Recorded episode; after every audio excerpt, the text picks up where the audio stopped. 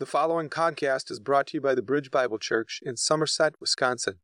For more information, please visit our website at thebridgewired.com.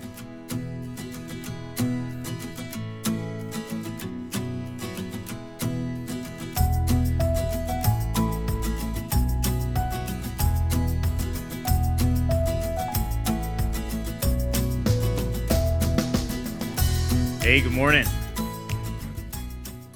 Lot more of you than I expected. So, praise God that you're all shoveled out. And, well, it's Wisconsin. The snow shouldn't keep you away, right? We're going to be in Ephesians chapter 4 this morning. And we're going to be talking about uh, unity in the body of Christ. So, I want to thank Jim for filling in while I was away on vacation, and uh, I'm going to piggyback off of his, his sermon a little bit. He did a great job of just bringing forth that our focus, our goal is the gospel of Jesus Christ because people need this truth. And that this morning, what we're going to see is that we are joined together in a great salvation and that we are working together to build one another up, but also to fulfill the mission of Christ. The Great Commission is given to his bride, the church, to take that message out. And so uh, I want to just continue in that theme, and I want to encourage us in being built up together and being unified in Christ. And I'm going to read the first 16 verses, but I'm going to be really heavy in just the first two. So when I'm, as we get going, you're like, he's still in verse one. It's okay. It'll all come together and uh, and hopefully you'll be encouraged as as you hear this message that Paul, through the inspiration of the Holy Spirit, gives to the church. So if you have your Bibles, open them to Ephesians chapter four. I'll read verses one through sixteen. So. I couldn't, I went on vacation. I took my other glasses, and all I can find are these click glasses now. I don't know where I put my glasses. So if I'm doing some weird stuff trying to read, just bear with me. I like these when I'm studying, not really great for preaching. Anyway, Ephesians chapter 4. This is what Paul writes to us in the Spirit. He says, I, therefore, a prisoner for the Lord, urge you to walk in a manner worthy of the calling to which you have been called, with all humility and gentleness, with patience, bearing with one another in love, eager to maintain the unity of the Spirit in the bond of peace.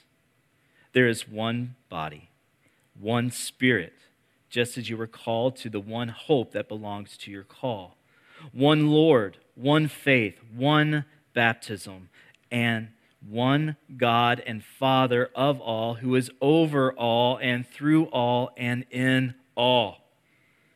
But grace was given to each one of us according to the measure of Christ's gift. Therefore, it says, When he ascended on high, he led a host of captives and he gave gifts to men. In saying he ascended, what does it mean but that he had also descended into the lower regions? The earth. He who descended is the one who also ascended far above all the heavens that he might fill all things. And he gave the apostles, the prophets, the evangelists, the shepherds, and teachers to equip the saints for the work of ministry, for building up the body of Christ until we all attain to the unity of the faith and of the knowledge of the Son of God to mature manhood, to the measure of the stature of the fullness of Christ, so that we may no longer be children, tossed to and fro by the waves and carried about by every wind of doctrine, by human cunning, by craftiness and deceitful schemes. Rather, speaking the truth in love, we are to grow up in every way into Him, who is the head into Christ, from whom the whole body, joined and held together by every joint with which it is equipped, when each part is working properly, makes the body grow so that it builds itself up in love. This is the word of the Lord for us this morning. Pray with me. Father, we ask that as we come to this time of worship in the scriptures, that you would be glorified. That you would be glorified in your bride. You promised us that you would wash us clean, that you would transform us, that you who began a good work would complete it. And you tell us in this very letter that Paul wrote to the Ephesian church, you tell us that you will make us without spot or wrinkle or blemish or any such thing. We say, Amen. We say, Yes, Lord. So as we read this passage this morning, you call us to unity. And God, we want to be unified in Christ.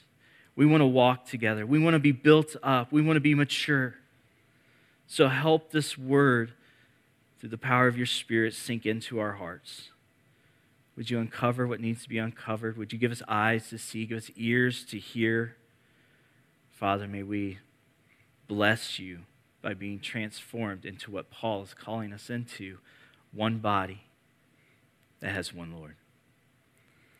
So, Father, we worship now as we ask you to lead us through this revelation that you've given to us, the scriptures.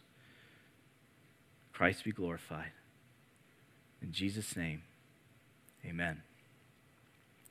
Paul speaks in the first three chapters of Ephesians uh, about our salvation, about the gospel. If you go back, you'll see that he's really making a case about what it is that we're called to, how we are saved, how we are transformed. It's by grace you're saved, not by works, but it's His work. And He calls us to Himself. And the Holy Spirit makes us alive. And we are made for good works that were ordained for us before the foundation of the world.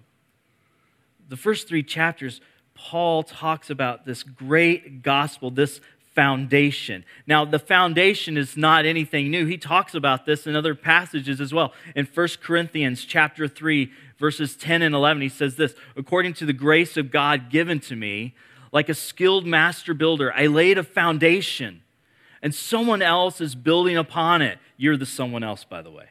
He's laid the foundation, and now you are working upon. You have received the gospel and you are working upon it. So he says, and someone else is building upon it. Let each one take care how he builds upon it, for no one can lay a foundation other than that which is laid, which is Jesus Christ. That's the foundation. take these off.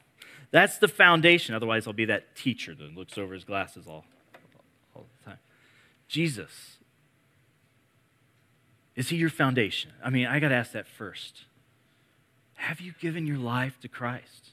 Have you repented of sin? Have you come and confessed, Lord, I am a sinner, save me? Because it's only by grace that we're saved.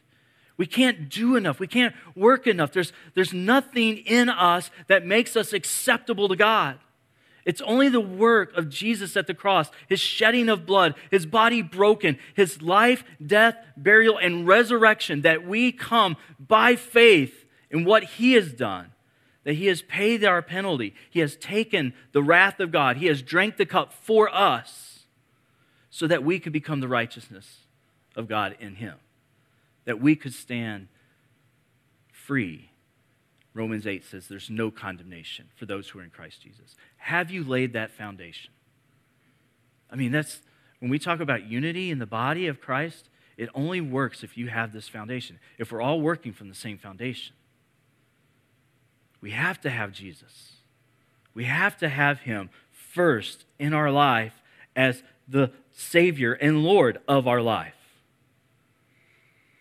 And Paul opens up here in verse 1. He says this of our passage I therefore. Well, what's the therefore there for? It's, well, I'm just messed that whole thing up. When you see therefore, you ask, what's it there for? It's there because of everything he stated beforehand. So the first three verse or first three chapters about salvation. He's, he wants you to have that in mind. He wants to recall that. He said, I've just said all of this stuff about what God has done. Remember that. Therefore, so let's, let's get that in our mind just for a second. Let's remember what benefits, what gifts we have in salvation alone. Just in this letter, Ephesians 1 1 through 8, We have the gifts of being adopted into God's family, being redeemed through his blood, forgiven of our sins, having a renewed purpose for life. When people say, What's the purpose of life? Take them to the gospel. What's the purpose of man? To glorify God and enjoy Him forever. How do you get that? Only through the gospel of Jesus Christ. We have a renewed purpose. Paul talks to the Roman church in Romans 5. He says the gifts of salvation is that we're justified, that we have peace with God, we have access to the Father. We just read in Revelation when John was called up to heaven, he said, I looked and there was a door standing open. How do we have access? It's only through the gospel. It's only through Jesus Christ. We have access to the Father. There is a door in heaven opened because of Christ, and salvation allows us access. Grace to stand before God. We have a hope of glory. We've received his great love. We have received his presence in the Holy Spirit. He comes and indwells us. He makes his home with us. He tabernacles with us. He comes and he's with us in salvation. A great gift of the Holy Spirit, of himself coming. He's removed the wrath. That's just in Romans 5. Other gifts that we get in salvation the righteousness of Christ, which I've already mentioned. We have eternal life. And by the way, that starts the moment you say yes to Jesus. It's not one day by and by. When you receive Christ and you are born again and made new, eternal life, abundant life starts in that moment. We have eternal life. We have joy in his presence. We have effective and effectual prayer. We have victory over sin, death, and the grave. We have a new home.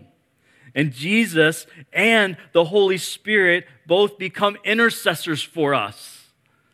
These are just gifts we have in salvation. I haven't even exhausted it. And in our passage today, we have one more gift we have each other.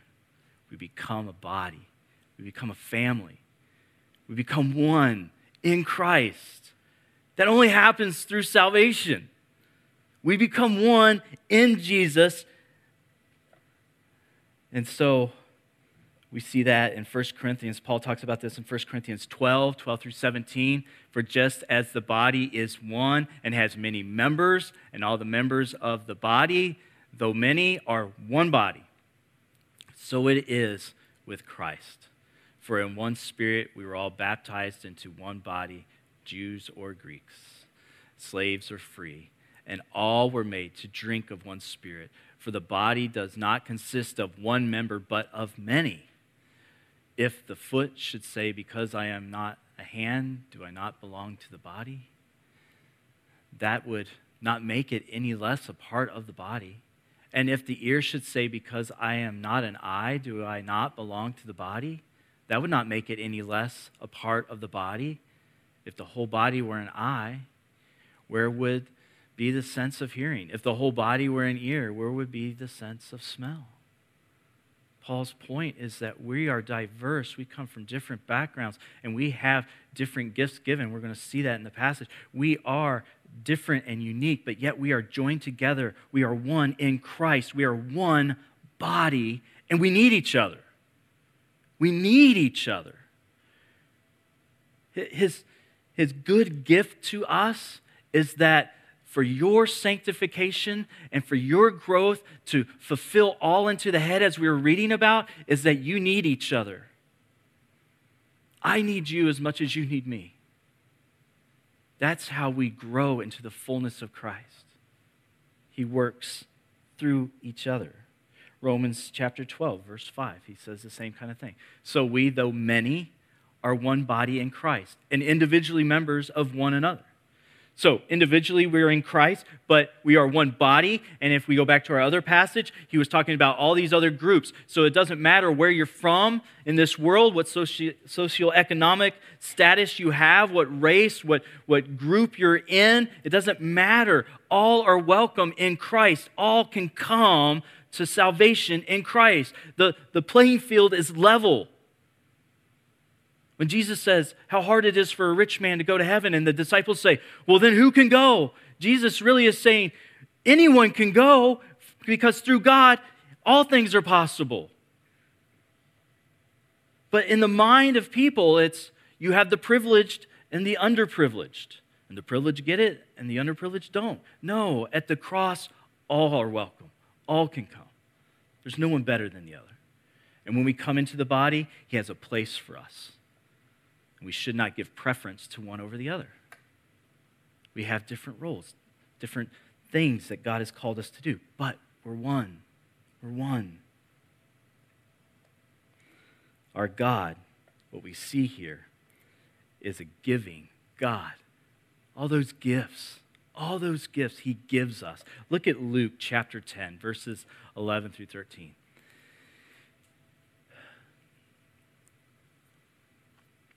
Know this that the kingdom of God has come near. And I tell you, it will be more bearable on that day. I think I have the wrong verse. Keep going. For Sodom and that town. What do you?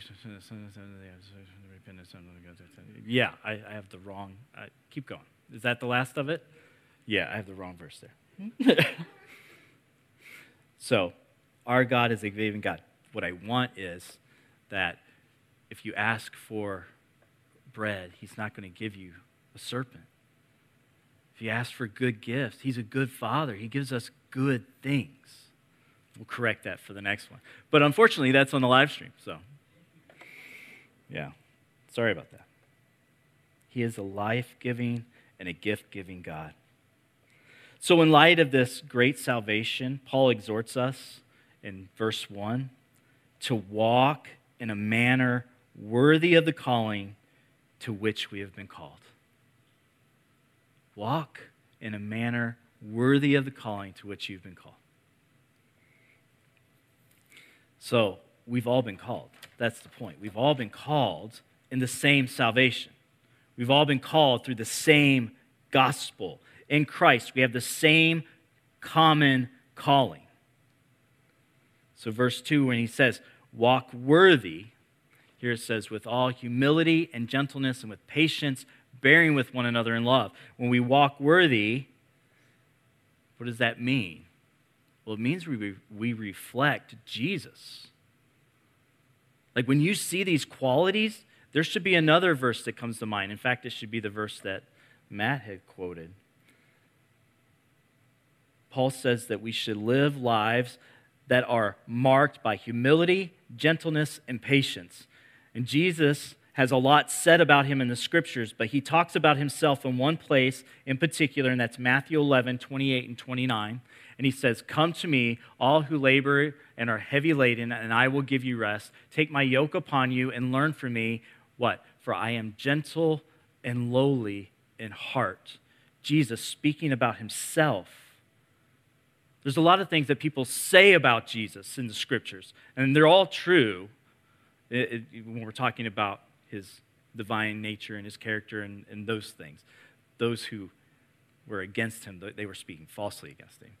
But when we see these truths about Jesus, people speaking things about Jesus, those, yeah, those we can trust. We know they're true. But then when Jesus says something about himself, this is what he says I'm gentle and lowly. I have gentleness and humility. That's my character. This is who I am. And Paul says, You want to be a body unified in Christ? You need to reflect Jesus. And what does that mean? It means you should have humility, gentleness, and patience. Christ is also very patient with us. Christ displayed his patience in us who are being saved. 1 Timothy 1 15 and 16. The saying is trustworthy and deserving full acceptance that Christ Jesus came into the world to save sinners, of whom I am the foremost, but I received mercy for this reason, that in me, as the foremost, Jesus Christ might display his perfect patience as an example to those who were, who were to believe in him for eternal life. Jesus shows his patience. He looks at Paul and Paul says, Look at my life as an example. Jesus has looked at me, and I am one who's running around and for a season blaspheming and killing the saints and, and pulling them into prison and, and, and charging them and, and I'm living a life against God, and Christ was patient with me. He's patient with you, and He's patient with me. We are to reflect that towards one another patient, gentle, humble. Humility can be defined as being marked by meekness or modesty in behavior, attitude, or spirit, not arrogant or prideful. So, Paul is saying for unity to exist, humble, selfless people need to be living for the good of others. We live for the good of each other.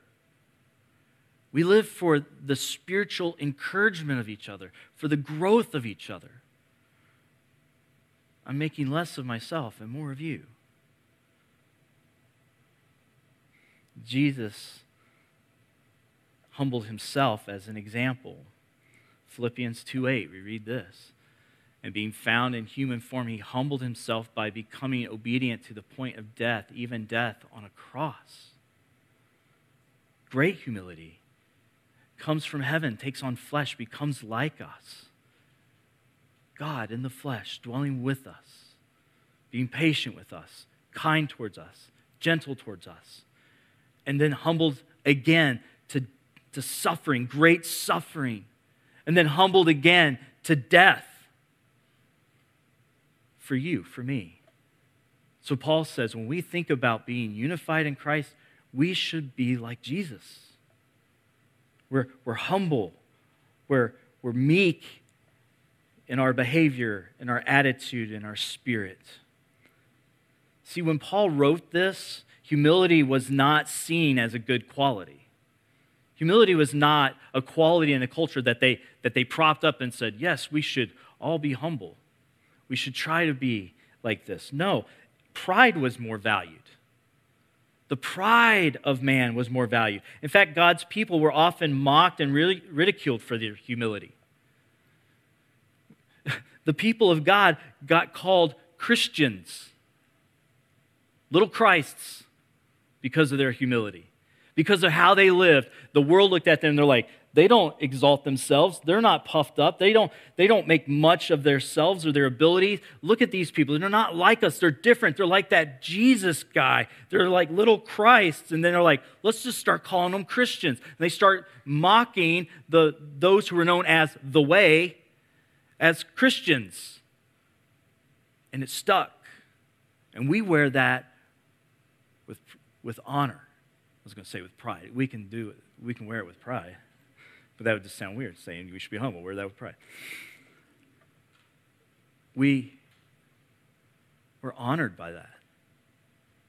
Because that when someone says that guy's a Christian, that girl's a Christian, what are they saying? That person's following that Jesus. They're not like the world. So here, Paul says, be like Jesus, have humility.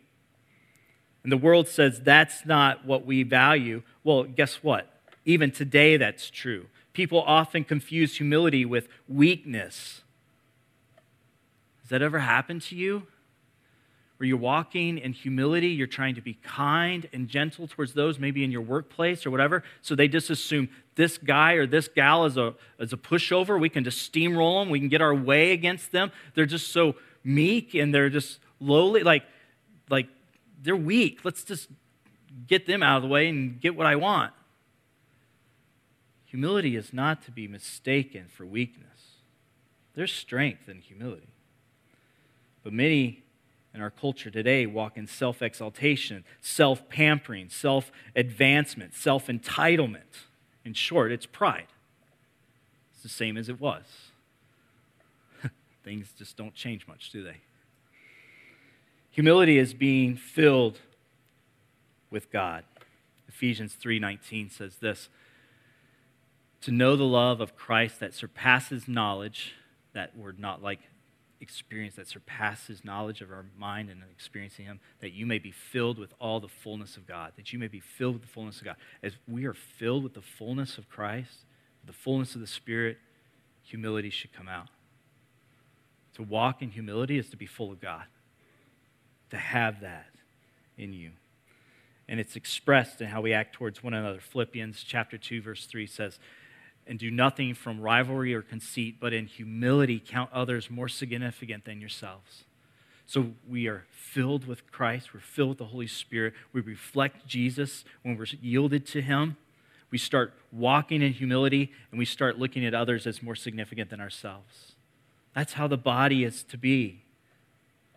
Humble, gentle, patient. So, gentleness is the next one. It involves being mild spirited as well, or self controlled. This is something we don't do in the natural man. It's through being born again that we really understand gentleness. The natural man is not gentle. Gentleness is cultivated as we walk with God.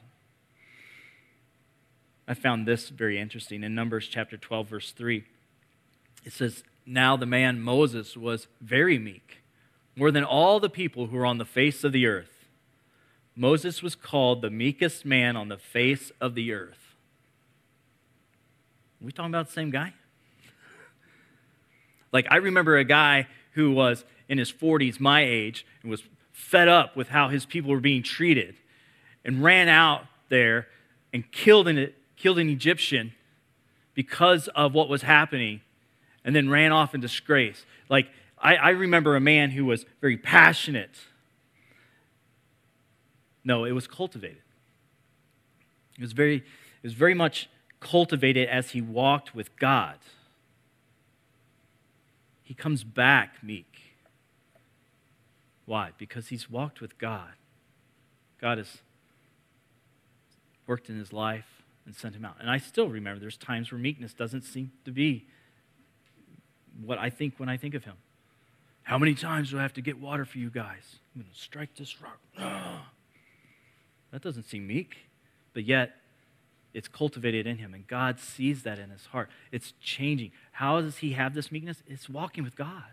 So you and I too, we grow in gentleness.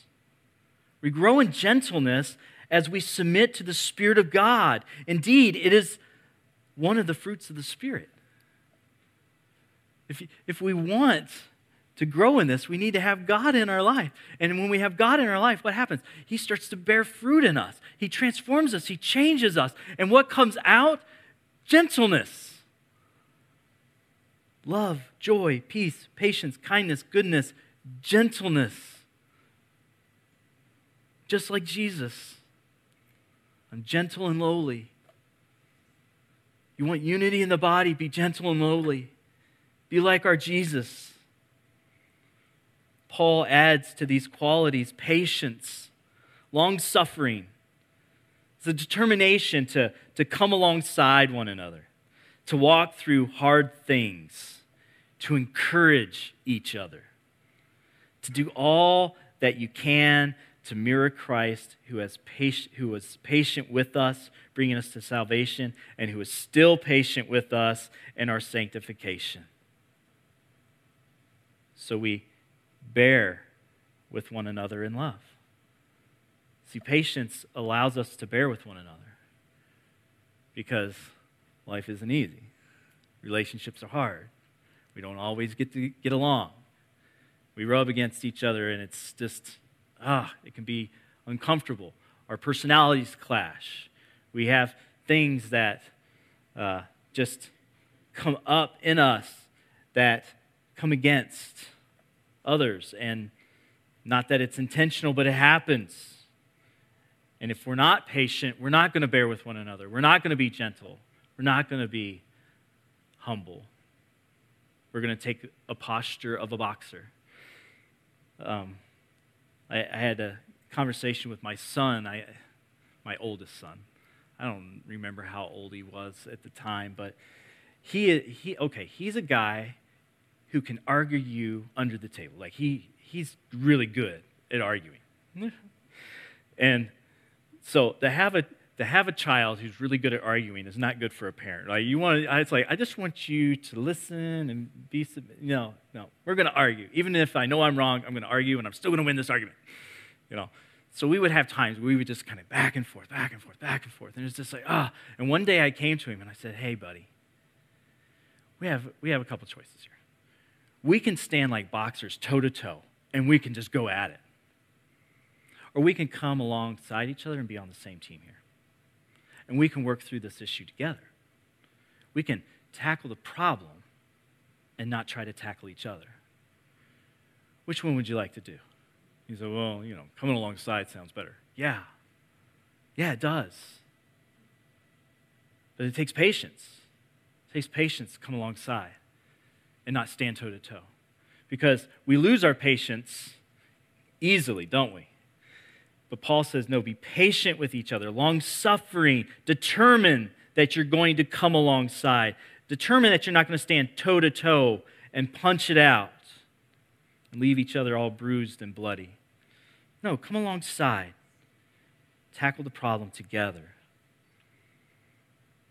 Verse 3, we read this eager to maintain the unity of the Spirit and the bond of peace. Paul says all three of these things are important if we want to be eager to maintain the unity of the Spirit. We, we want to be eager to maintain it. Notice that we're called to maintain unity. We don't create unity, we don't make it. Christ does that, the Holy Spirit does that. We're eager to maintain the unity in Christ. So when we feel like we have to manufacture unity, we're in the wrong seat. That's Jesus' seat. That's the Spirit's seat. We're eager to maintain what they have done, what they are working in us. We say, oh, we, we, we're out of whack. We need to come back. We, we want to submit to Christ again, one another. We all submit to Christ again. Think of each other with, with humility and gentleness. Be patient with each other. Let's all submit together once again to Christ and be eager for this unity that He's given all of us because He's called us all with the same calling. He's brought us all together with the same great salvation. So, Paul says that we are to recognize and be confident in this work that Jesus and the Holy Spirit have done. Be confident in it when you just say, oh, it's just too hard. He can do it. Do you believe that He's Lord over all, in all, through all? I mean, we read that. Do you believe that? Because if you believe that, then He can maintain unity. He can bring us back together. He can keep us as one. He can do what He has set out to do, which is to make a body that is beautiful without spot, blemish, wrinkle, or any such thing. That He can create a, a family, a fellowship to the praise of His name and to the joy that is magnified in us. He does this. So, so we need to be confident in this work of Jesus in the Spirit. Spurgeon said it this way We want unity and truth of God through the Spirit of God. Let us seek after this. Let us live near to Christ, for this is the best way of promoting unity. Divisions in churches never begin with those full of love to divisions in churches never begin with those full of love to serve the Savior. If we're full of love for the Savior, divisions are hard to, to get there. It tells us in the scriptures that we are not to give the devil a foothold. And I heard this just recently, and it, it just resonated with me. And it's like, yeah, yeah, a foothold, an entry point. I mean, we think of it. How many, how many of you kind of think of a foothold as like a little ledge? You know, like that's how I used to think. Oh, don't give him a foothold. I, I would think of a like a rock climber, and he's like, I just need a little foothold, a little handhold, and I can get up there. I can get to the top. Well, I think really a better example is that of uh, if we think of World War II and the storming the beach of Normandy where the Americans come in and they storm the beach of Normandy and they get a foothold in Europe. So then they can press in and conquer, that they can push back the Nazis and liberate Europe. Don't give the devil that. Don't give him a beachhead in your life. Don't give him a beachhead in our church. See, he wants that. And so, what we do is we come in Christ together. We are unified in Christ together, and we come with humility and gentleness and patience with each other, and we come together. And those areas where footholds have, have arisen, we, we knock those down. We, we, we remove those footholds. Now, here's the thing we can't leave it unoccupied, He'll just come back. Then we fortify it. We encourage one another. We strengthen one another. We come alongside and we say, Here was a blind spot. We don't want that anymore. And we strengthen that and we remove the foothold of the enemy. So, God can do this. He brings unity in our churches through the gospel of Jesus Christ. Verses 4 through 6. There is, this is a creed now. This is the unity we have. Like in a creed, he says there's one body, one Spirit, just as you were called to one hope that belongs to your call, one Lord, one faith, one baptism, one God and Father of all, who is over all and through all and in all. So Paul then throws this in here. It's like an early creed to remind us this is what we all have. We're one. There could be some nuances in, in how we're walking in the truth of the revelation of the scriptures, but we all have the same calling in Jesus, and we are all his body. We are one. We've all experienced this, is what he's saying. Verses 7 through 10, he goes on. But grace was given to each one of us according to the measure of Christ's gift. Therefore, it says, when he ascended on high, he led a host of captives, and he gave gifts to men. And saying he ascended, what does it mean? But that he also descended into the lower regions, the earth. He who descended is the one who also ascended far above all the heavens that he might fill all things. So here, what we have is Christ giving grace. And it's not the grace of salvation he's talking about. He's talking about the gifts given to the body of Christ for the work of the ministry. We all have received grace. We've all have received grace to do the work of the ministry, which are those works in, in Ephesians 2 that were prepared for you before the foundations of the world. He's given you grace to do those things. And he's called us as a body to do a great work together, and He's called us individually to do great works for Him and with Him. So it's, it's a both and. These are free, unmerited gifts. This is God who gives them. We don't earn these gifts. We don't earn these gifts any more than we could earn our own salvation. They are gifts from God so that no one may boast. If you look in the scriptures, there's listed at least 24 different gifts, 24 different ones hospitality, generosity, uh, giving, administration, teaching, we have the gifts that most people think, oh, gifts, okay, you're going to get into all the miraculous things and all that of Corinthians and Romans and that. Yeah, they're, they're there too. There's so many gifts, and we need them all.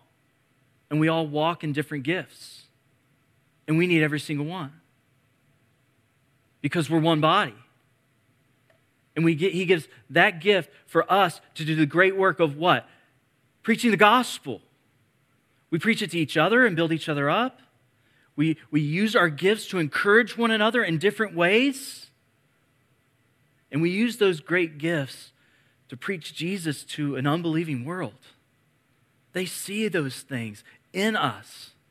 And so when we think about the gifts, it's, it's, it's not just a small set, it's a huge set. They're all important.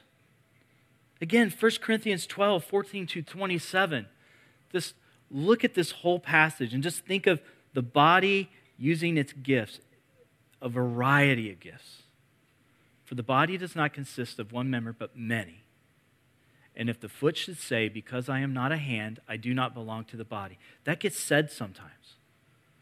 Your gift isn't as important as this gift. That's hogwash. That's not biblical. Every gift is just as important. He gives gifts to the body. So, because I am not a hand, I do not belong to the body. Well, that would not make it any less part of the body. And if the ear should say, because I'm not an eye, I do not belong to the body, That would not make it any less part of the body. And if the body were, were an eye, where would the sense of hearing be? And if the whole body were an ear, where would be the sense of smell? But as it is, God arranged the members in the body, each one of them as He chose. So if all were a single member, where would the body be? As it is, there are many parts, yet one body. The eye cannot say to the hand, I have no need of you, nor again the head to the feet, I have no need of you. On the contrary, the parts of the body that seem to be weaker are indispensable. Those are the ones that are hidden, those are the ones behind the scenes. Those are the ones that aren't glorified, the ones that are hidden. He's going to go on and talk about our natural bodies and how we do this. I'm, I'm fast forwarding because of time. He's talking about how we give honor to the lesser parts and, and how we cover ourselves naturally and, and we, we care for us, our body spiritually too. And there's this sense sometimes where it's like, well, because I'm not doing what Pastor Rob does, I'm not as good as Pastor Rob. No. We need those who have hospitality as much as those who have teaching. We need those who have generosity. We need those who have administration and giving and faith. I mean, these gifts sometimes are they're in the background. And some of us are wired to be background people, and God gives you background gifts. And just because you feel hidden, Jesus sees it and he says, You're part of the body, you're indispensable, they need you. And often we say, Because I'm not an eye or an ear or a mouth, no, we cannot say that one is not needed and the other one is. They're all needed because all of them together grow us up into the fullness of Jesus. All of them together grow us into the fullness of Jesus. These gifts, they, they operate in the authority of Jesus. Verses 8 through 10 talk about his ascension and his descending. He descended to the earth and he humbled himself, took on flesh. Again, then he humbled himself in great suffering. Then he humbled himself to death on a cross. He humbled himself and was buried in the tomb. But on the third day, he rose victorious and he ascended on high, where he sits at the right hand of the Father. He has all authority. So I heard one pastor say most Christians think of the ascension and descending and ascending again more as a location change. That's not it. It is about authority and victory. When he ascended, he was victorious over all things. He crushed the head of the serpent. He tore down all of those strongholds. There is no power that he has not conquered. He has all authority. He's sitting in a place of authority, and his people, called by his name, are his ambassadors with his authority. How is it that we can tear down every demonic stronghold that sets itself up against Christ? Because he's already conquered it. And as the body of Christ, we can tear down every stronghold that comes against us because Christ has all power and authority because he's ascended. That's what it's about. So we can overcome the darkness. These gifts operate in his power of ascension and his authority. So look at the gifts in this way. When someone in the body works the gift that God's given them, when they bless you, it's not them blessing you, it's Jesus blessing you. When someone walks in the gift in which God gave them and they do it according to how he wants us to live and walk with humility and gentleness and patience, when they walk as Jesus and the gifts of the Spirit are coming out of them, and you're receiving of those gifts, that's Jesus giving you a great blessing through that vessel. Because they're not the one who's manufacturing that gift, it's Jesus. We have to see that. The body has gifts for each other, what it is, is that it's Jesus working among us, giving gifts to us through each other. So we marvel in it and we make much of it. I don't have that gift, but brother, I'm so glad you do. It blesses me. it blesses us. Verses 11 and 12, he says, And he gave the apostles and the prophets and the evangelists and the shepherds and teachers to equip the saints for the work of the ministry for building up the body of Christ. Now, these are offices. I do not believe that there are apostles today, the big A apostles. There's only 12 foundations in the New Jerusalem, and their names are already got, those foundations already got names on them. We're built up on the teaching of Jesus Christ. These 12 apostles gave us those teachings, and we're built on that. We have it here in the scriptures for us. We're built on the scripture, we're built on that teaching. There's not new apostles today. Now, there are little a apostles today, if you want to use that word as sent ones. There's people who are sent, there's people who fulfill like a missionary uh, calling. And then, one sense, we're all called ones, we're all sent ones. Jesus sends his entire body. But this, Paul's talking about a very specific thing. He says he gave apostles to the church, and he gave prophets. Now, these prophets are like the Old Testament prophets. They're not, don't conflate prophets with the gift of prophecy.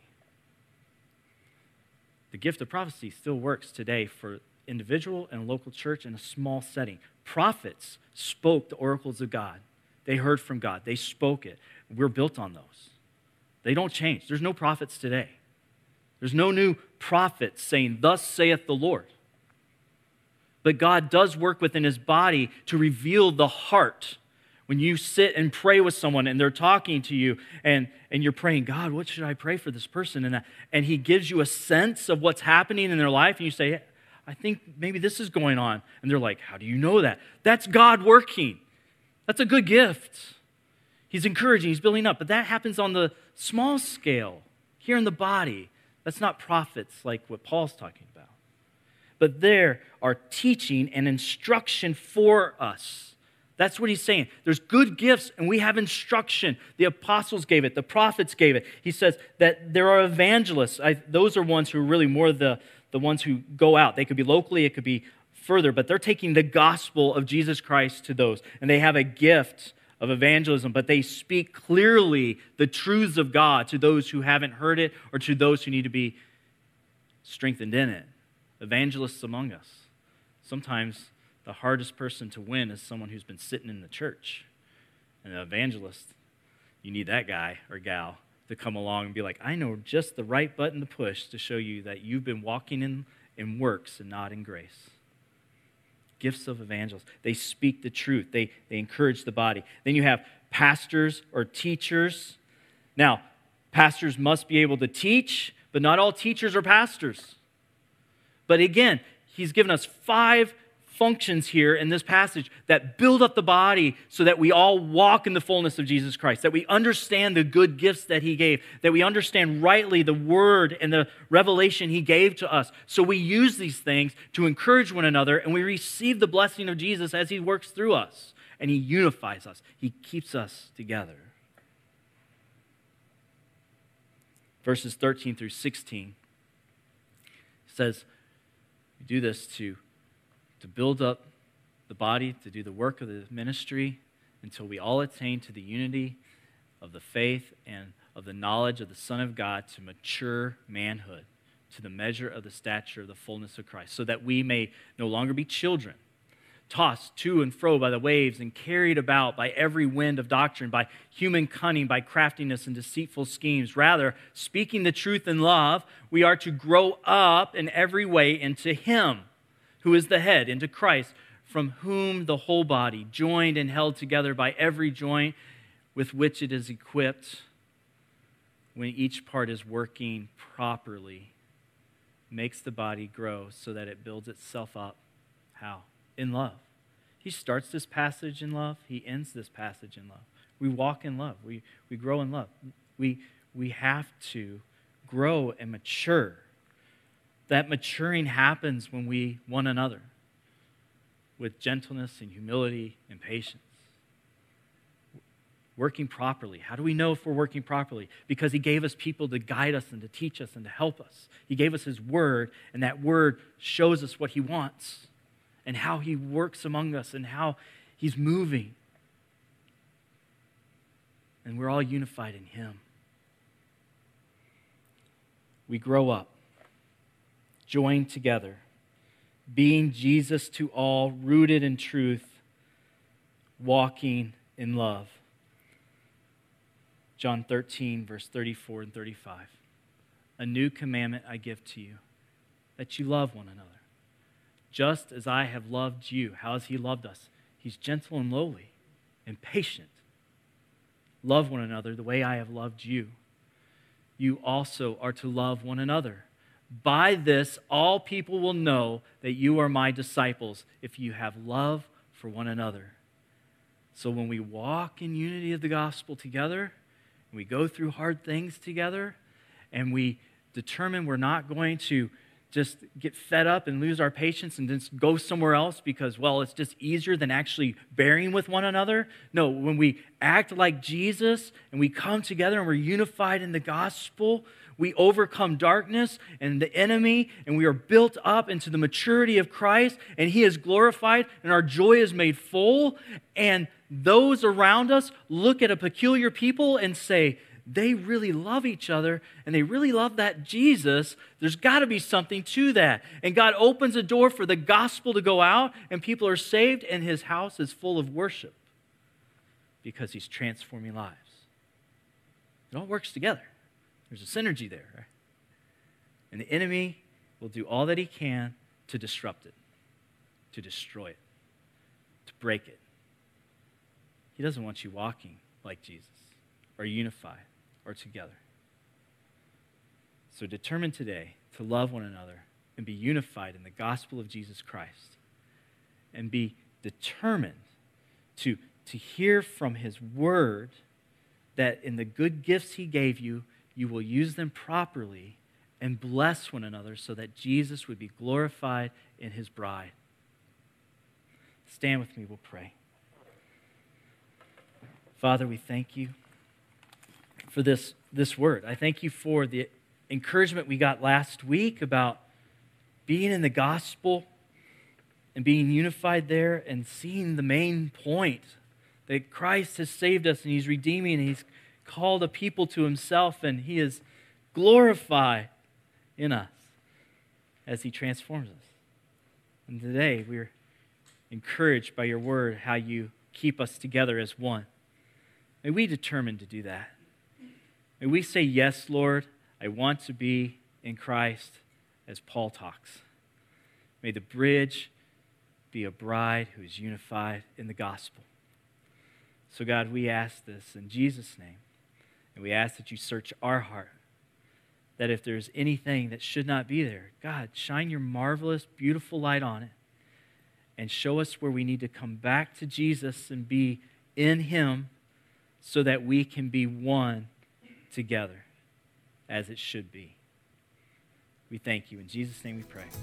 Amen. Thank you for listening. The Bridge Bible Church stands to exalt the name of Jesus.